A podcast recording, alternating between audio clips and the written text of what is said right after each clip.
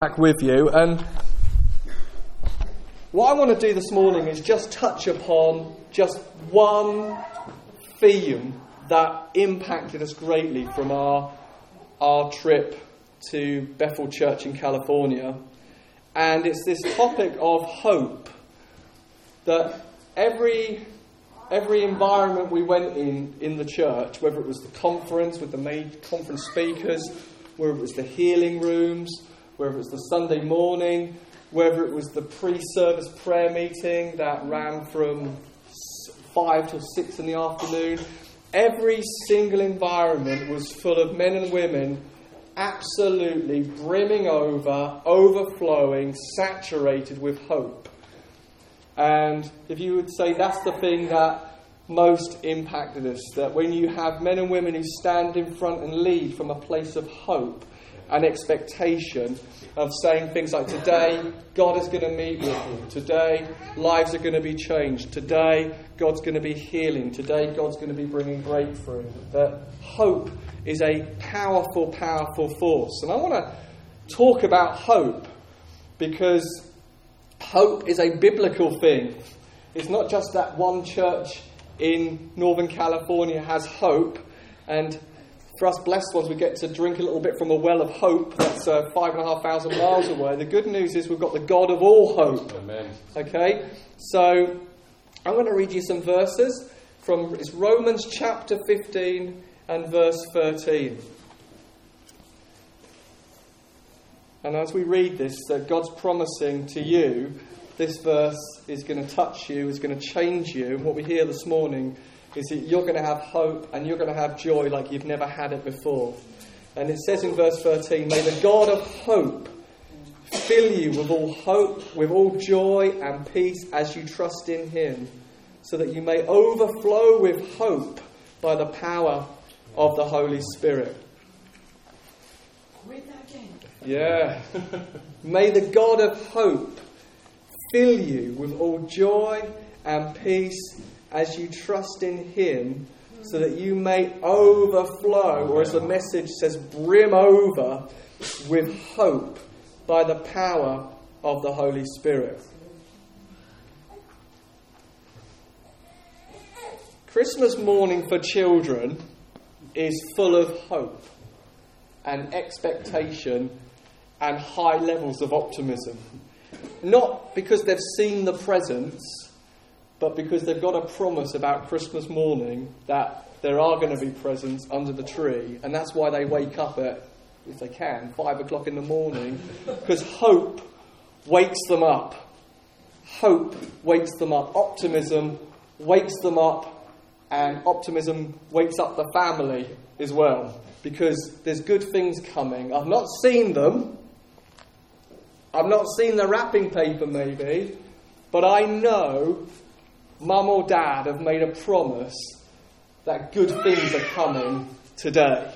Good things are on their way, and I'm waking up because I want to unwrap them. I want to have them. I've not seen them yet. I've not touched the paper yet. I've not tr- seen them under the tree yet. But I'm waking up with optimism and hope because something good is coming. And God is saying, we can be filled with such hope and anticipation and unreasonable optimism because of the nature of the one who made promises to us. That we can become like children again and live our lives with joyful expectation in every area of our life because we've got a good Father who's generous and powerful, and we can brim over with hope and joy is the expectation that good things are coming. It's the expectation that God's on the move. It's the expectation that in a word, in a moment, He can change something. And that's what we're doing when we're going treasure hunting. We're going out into our community and saying, Plumstead and Woolwich, we know the God of all hope. We know the God of breakthrough. Because there's a kind of atmosphere around here that says it won't work, nothing will change, poor old Plumstead, poor old Woolwich, nothing ever happens here. And when the church goes out, we're saying, we know a God who can provide you with work. Mm. We know a God who can heal you. Yeah. We know a God who can break through on that housing situation. Yeah. We know a God who says there are no impossible circumstances. So actually, we're going out with a message of hope, hope, hope, hope, hope. And that's why when we meet people who haven't got a job, we don't just pray for them to have a job. We say, What job would you like? How many hours do you need? How long do you want to commute for that job? Because we've got testimony after testimony of the God of all hope bringing breakthrough on jobs. And so we bring that out there. And hope, it doesn't say, may the God of all hope fill people with a certain personality type with hope. It doesn't say, may the God of all hope fill you with hope as you work up some emotional hype to have hope. Listen, it doesn't matter what personality type you are, whether you're a kind of glass is always full, I'm an optimist, or whether you're a pessimist. This has got nothing to do with personality type. Yeah? Doesn't matter whether you're a melancholic or a radical celebrator. There's a supernatural hope that's available for the believer. That's got nothing to do with nothing to do with your personality. You know, we can't we can say that every believer can be filled with radical joy and radical hope and radical peace. Because it's not when Jesus talks that when Paul talks about the fruit of the spirit in Galatians, he talks about there being joy. He talks about there being peace. And uh, he says in, in chapter 5 of, of, of Galatians, verse 22, but the fruit of the Spirit is love, joy, peace, now, if you met someone and said, Well, I'm not really a loving kind of person, so that fruit is not for me, because actually I'm not a loving kind of person, so the other fruit are available, but actually don't ask me to love. What would you say to them if they said, Actually, I'm. I just can't love because I don't. I, I, I don't. You say, I don't care whether you're a loving kind of person. The fruit of the spirit is love. That's the same with joy. Joy is a fruit of the Spirit. You can't just say, well, I'm not a joy, I'm not, I'm not a joyful kind of person. Well, no, joy is a fruit of the person of God, and God is a God of hope, joy, and peace. And when you're around Him, His joy is going to well up, yeah. and it's going to make its way to your face. you can't say, well, actually, I'm joyful inside, but it just never makes its way to my face. Actually, joy will make its way to your face. face. And uh, hope is a glorious producer of joy. So I want to tell you about how to leave joylessness behind. I want to tell you how to leave restlessness behind. And I want to talk to you about how to leave hopelessness behind. It can be left behind. It's not, it's not part of the sanctification process to be joyless, restless, and hopeless. It's not part of the deal. Hope, joy, peace is what God wants you to have. Now, if you want to leave restlessness behind, and hopelessness behind, and joylessness behind, you need to look at the verse. that says, May the God of hope fill you with all hope, with joy and peace as you what? Trust. Or as you believe. So if you want to leave those things behind, you've got to change what you believe. You've got to change what you trust. This is, going to, this is a radical statement for all of us that m- yours and my lack of joy, peace, and hope has nothing to do with our circumstances. Your lack of joy, my lack of joy, my lack of hope, your lack of hope, my lack of peace, your lack of peace, has nothing to do with your circumstances. Because sometimes what we say is, I'll be joyful, I'll be hopeful, I'll have peace when this changes. I'll be hopeful, I'll be joyful, I'll be peaceful when I get that job or when my husband or my wife comes to know Jesus, or when I'll be hopeful and joyful when at the end of the month there's more money than I had the last month. Then I'll be hopeful. Then I'll be joyful. And we say that our hope and our joy and our peace is somehow contingent upon something around us changing. But how many of you know that when you get to that thing that you believe is going to be the breakthrough thing and it happens, that actually you're still not hopeful and you're still not joyful? How many of you ever got the job, the promotion, and you're still not joyful, you're still not hopeful, you've still got no peace. Because you got it, and then you think, what if they find out I'm not as good as I said I was? And what about if the company doesn't get enough income and I go bust and, and I get made redundant? And, and we start to think that. Hope isn't caused by your circumstances. Your hopelessness or joylessness or restlessness is not caused by the people in your life. Well, if she or he would just be different and they got their stuff together, then I would then have hope. The good news of the gospel is I am not a victim. I'm not a victim. I'm not a victim of my circumstances. I'm not a victim of my situation, and I am not a victim of the people in my life. My joylessness, hopelessness, and restlessness is not the product of people around me. It's rooted in my own personal unbelief. I'm responsible. I'm responsible for my lack of hope and my lack of peace and my lack of joy.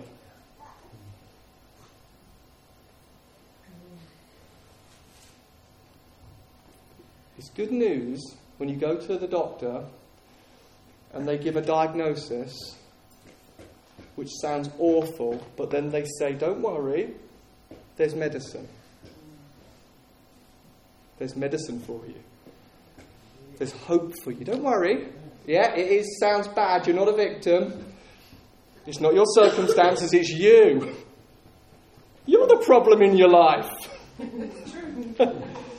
I'm my own problem. Whoa! Don't worry. The medicine I've got for you that will give you hope and joy and peace has nothing to do with your personality.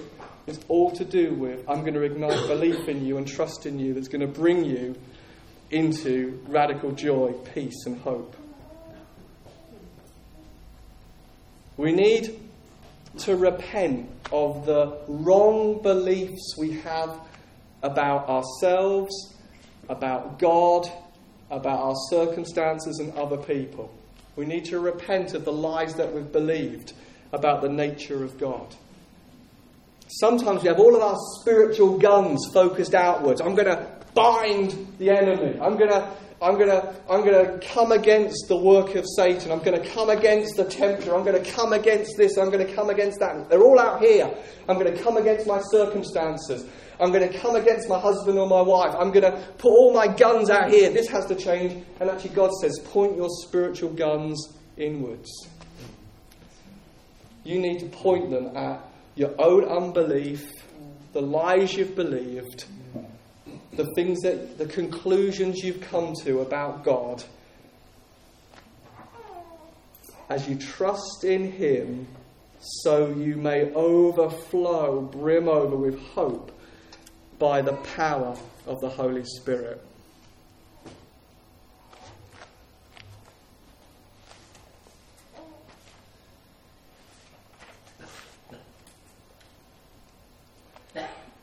So, the moment we truly believe,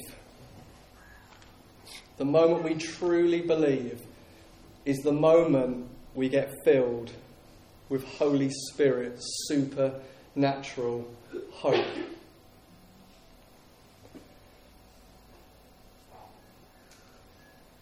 What does hope know? Hope knows. Hope expects everything's going to work out and work together for good. that God is going to work it out together for good. He may not work it out exactly the way we wanted it, or how we wanted it, or at the pace we wanted it, but He's going to work it together for good. Something good, something good is coming. Something good is coming. I'm going to know God more. Peace is going to be birthed in my heart. I'm going to become more mature. I'm going to become more Christ like. I'm going to act and think and behave more like Jesus. He's going to work this together for good. It doesn't matter how hopeless it looks, how dark it looks, how impossible it looks. This is going to be worked together for my good. And even though we'll come to the conclusion at the end, he didn't, he didn't send it, he didn't, he wasn't punishing us, but the way he redeemed it, the way he transformed it, made it look like he sent it in the beginning. Because he can take scars and make them like crystal. He can work things together for good. Hope says this nothing is impossible with God. Hope is that deep down conviction. Nothing's impossible with God. Ezekiel was asked that question Can these bones live? Hmm. And he answered, Only you know, Lord. And then God says to Ezekiel, Now you prophesy to the bones. You prophesy to the wind. Can these bones live? Yes, they can. Can these bones live? Can this Red Sea be parted? You hit the, remember the story of Exodus? The people have come out of Egypt after slavery for 400 years and they come to the Red Sea, and Egypt is following behind the Egyptians, and it looks like they're going to be destroyed. It looks like a hopeless situation. And God makes a way where there is no way, as Moses lifts his staff and the Red Sea parts yeah. and they go through as if on dry land. Mm. And it closes up over Egypt and they're totally set free. The bones can live, Red Seas can part.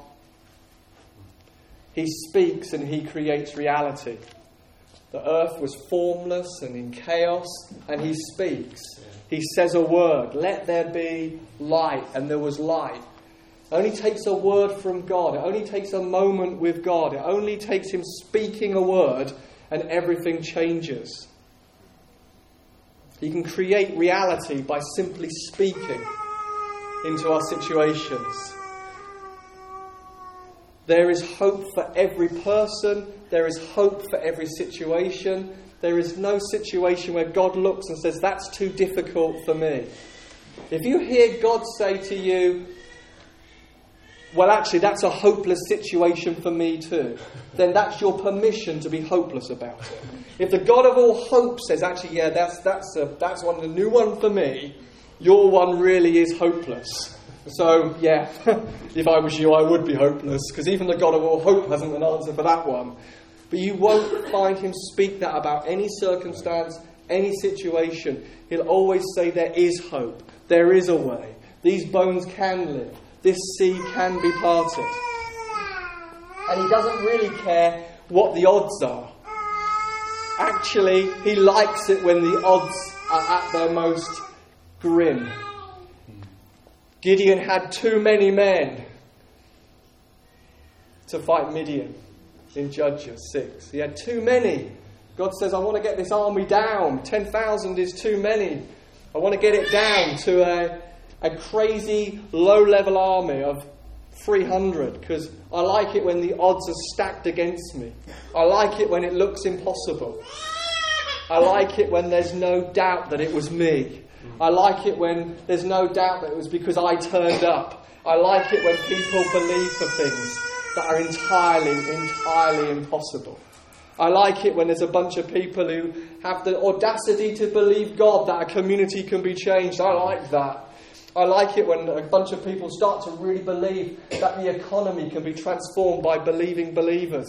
I like it when people start to think actually Plumstead, Woolwich, SE18 in this area can have a new message over it, that it can work, that it can happen, that it can work here, that people can be changed. That God says, I, I like it. I know the odds. I know they're stacked against the church, but I like that because then it's set up ready for me to demonstrate that it was me, God, who made it happen.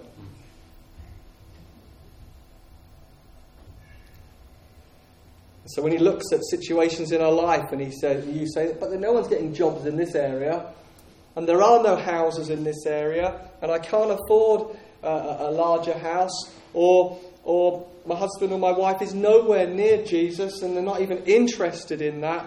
They're kind of Gideon moments where he says, I like it when the odds are that stacked. Because I can speak to bones. And I can speak a word and make a way where there's no way. I can open up Red Seas. He likes it when Lazarus is in the grave.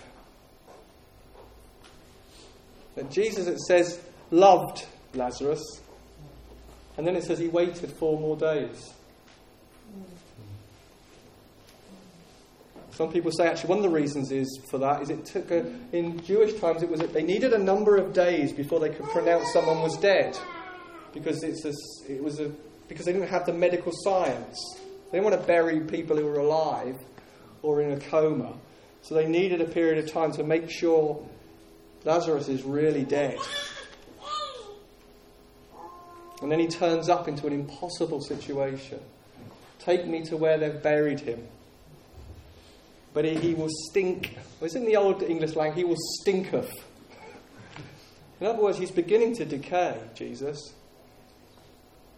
He's not just a little sick, he's, he's actually beginning to rot.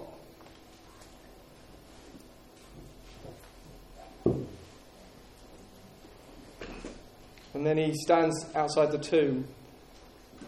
Come forth, Lazarus and that comic moment of a waddling man in his grave clothes. He's being wrapped. He's wrapped in grave clothes. Unwrap him. He's alive. Do you have situations that it, you don't go there anymore because it's, it stinks? Because it's as dead as it can be.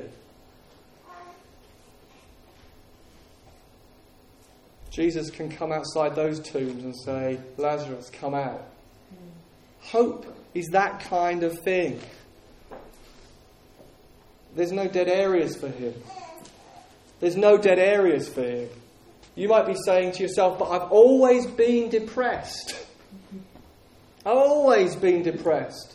I've never known any hope or joy. And Jesus can come outside that tomb and say, Oh, I like those odds. I'm going to speak a word over that, and you're going to have hope and joy like you've never had it before. There is no personality type that can say, My personality has just been so deadened to hope and so deadened to joy that I don't even expect it anymore. I just grit my teeth and obey Him diligently, but I don't expect hope or joy. He can come outside those tombs and say, hope and joy come on out when you can unwrap the grave clothes. Doesn't matter what the odds are, he's confident. He's confident.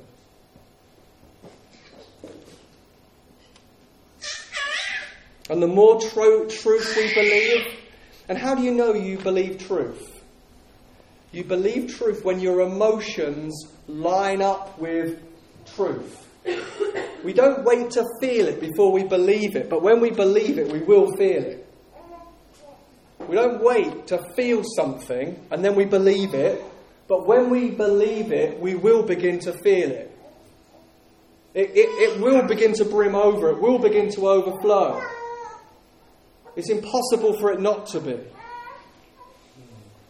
When you know that He can do it, when you know because you know because you know because you know that it only takes a word from Him, when you know because you know that there are no dry bones that can't be resurrected and be brought together. When you know that, your emotions will begin to line up. And hope and joy are buddies. Hope and joy hang out together. Hope and joy go out together. Joy comes out of hope. As you get hope, you begin to get joy. Hope for the community, hope for your marriage, hope for your life, hope for your business, hope for your workplace, hope for yourself, hope for you. That He can overcome that, He can ignite that, He can take it up levels. And how do you handle it when the breakthrough doesn't come? It didn't come yesterday. You, you wake up and say, God, today is a good day for a miracle. Today's a good day for a breakthrough. Today's a good day for something to change.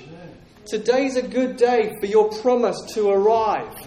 Today is, God, I'm going to look to you today and say, There's no problem that's bigger than you, God. And I'm expecting today's a good day for something to transform. I'm expecting today is a day where my joy and my hope and my peace levels are going up. They're going to grow today. I'm going from glory to glory. I'm not static, I'm moving forward. I'm always moving forward. I'm not who I was last week or last year or five years ago.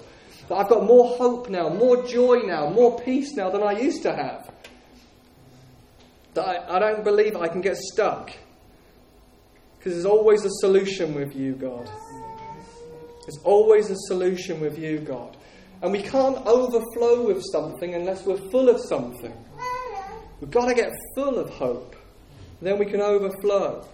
If you want to be the most influential person in your family, the most influential person in your workplace, the influential, most influential people in a community, in any context you're in, you've got to be the person who has the most hope in the room.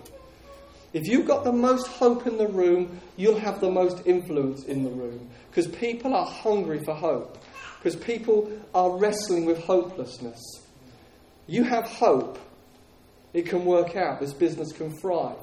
This company can do well. There's a solution. There's a way. There's a, there's a, there's a solution in this family situation. There's a solution for this interpersonal stuff that's going on in my family. There's a solution for my finances. There's a solution for my health. There's a solution for my joblessness. There's a solution. You start to speak that. There's a solution for that teenager. There's a solution. There's a solution. Only takes a word from God. There's a solution for these relational tensions. There's a solution. God can give wisdom. Let's finish with this then. But it says He's the God of all hope. We ultimately seek God. We ultimately seek God. We're not seeking just His resources or just His solution or, or, or just His ideas or just His provision or just His power. We're actually seeking God, the God of all hope. I'm not just pressing into Him because I want my circumstances to change or I want me to change. I'm pressing into Him because I want Him. Because I want the God of all hope. Because I've got to be near Him. We're not just coming to Him like a vending machine, saying, If I put enough coins in, God, will you then bring out the solution? If I take all the steps of obedience and I press the button, will you bring out the job, or will you bring out the house, or will you bring out the, the, the breakthrough in me, or the breakthrough in them, or whatever? I'm not. We're not. God's not a vending machine. God's not a butler where we clap and say, Come over here, God of all hope. I need this and this and this and this. No, we come to Him and say, I want you. I want the God of all hope. I want you more than anything else. I simply embrace you, God. I've got to have you. Yeah, there are things that, as a good father, I'm trusting you for. There are wants and needs that I have that I'm trusting you for. But over and above all of that, I am a pursuer and a lover of God. I've got to have you. I've got to have you. I've simply got to embrace Him. I've got to be near Him. I've got to be around Him. I want to trust in Him. I want to be in a place where it's, what's next, Papa? What's next? I'm trusting you, I'm trusting you, I'm trusting you. What's next, Papa? I want to be near Him. And as we're near Him, He rubs off on us, and hope rubs off on us, and joy rubs off, and peace rubs off. Because you can't trust someone you don't know. You can't open up and yield everything to someone you hardly know. The only way you can categorically 100% trust him is that you know him. Do you know him? I don't mean do you do you do things for him or do you have certain disciplines around him, but do you know him? Does he make your heart beat faster? Do you just want to catch a glimpse of him? Do you just want to be around him? Do you just want to be in his presence where you don't even say a word? It's the heart of everything.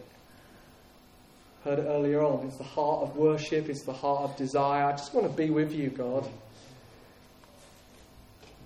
And in that place, you begin to let go and yield your chosen outcomes and what you want it to look like and how you want it to work and the timing. And you begin to just trust Him. I know you're good.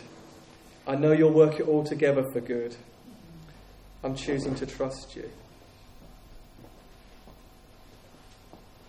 Felt just to say that there's a, there's a scripture in the Old Testament that says, if God is God, if God is God, choose Him. Hmm. If God is God, yield it all to Him. See, it's kind of a cra- it's a kind of crazy thing, isn't it? To say I'm a follower of Jesus, but I don't trust Him. yeah, I'm a Christian, but at the core of who I am, I don't really trust Him, and I don't believe He's good, and I wouldn't yield anything to Him. So I'm holding on to everything because I don't really trust him. But yeah, I believe in Jesus. No, if, you, if, you, if you believe in him, choose him. Choose him. Even today, you may not know him. And he's, he's beckoning you in to a place of saying, I'm yielding to this Jesus. I'm yielding it all to trust and believe in him. Can I say that I, I truly believe that one of the big roots of joylessness and restlessness and hopelessness is that at the core of our being, we don't really trust Him and we're full of unbelief. I truly believe that if we can sever the root of unbelief and yield and just say, I choose to trust you, God. I choose to believe the revelation of the scriptures that you're a good God and that you work all things together for good, and that you're the God, you're the Father, and I'm the child, and I just get to yield to you. In that place of surrender and abandonment is the springboard to radical hope, radical joy, and radical peace. And I believe that it happens as we give ourselves to be near Him as we give ourselves to His presence, as we give ourselves to be around Him, we get to trust Him deeper and deeper and deeper and deeper. And we begin to become more confident in who He is and what He says and the promises He's made. It happens in the context of intimacy, it happens in the context of worship, it happens in the context of just singing to Him, just hearing His voice that we begin to be, move away from that orphan heartedness where we think we've got to make it all happen ourselves and yield and trust Him. And sometimes it just begins with a statement God, I choose you today. And I'm not going to fix myself because you're the God of all hope and you're going to fix me in the context of relationship. But today, I choose you. Today, I yield to you. Today, I surrender to you.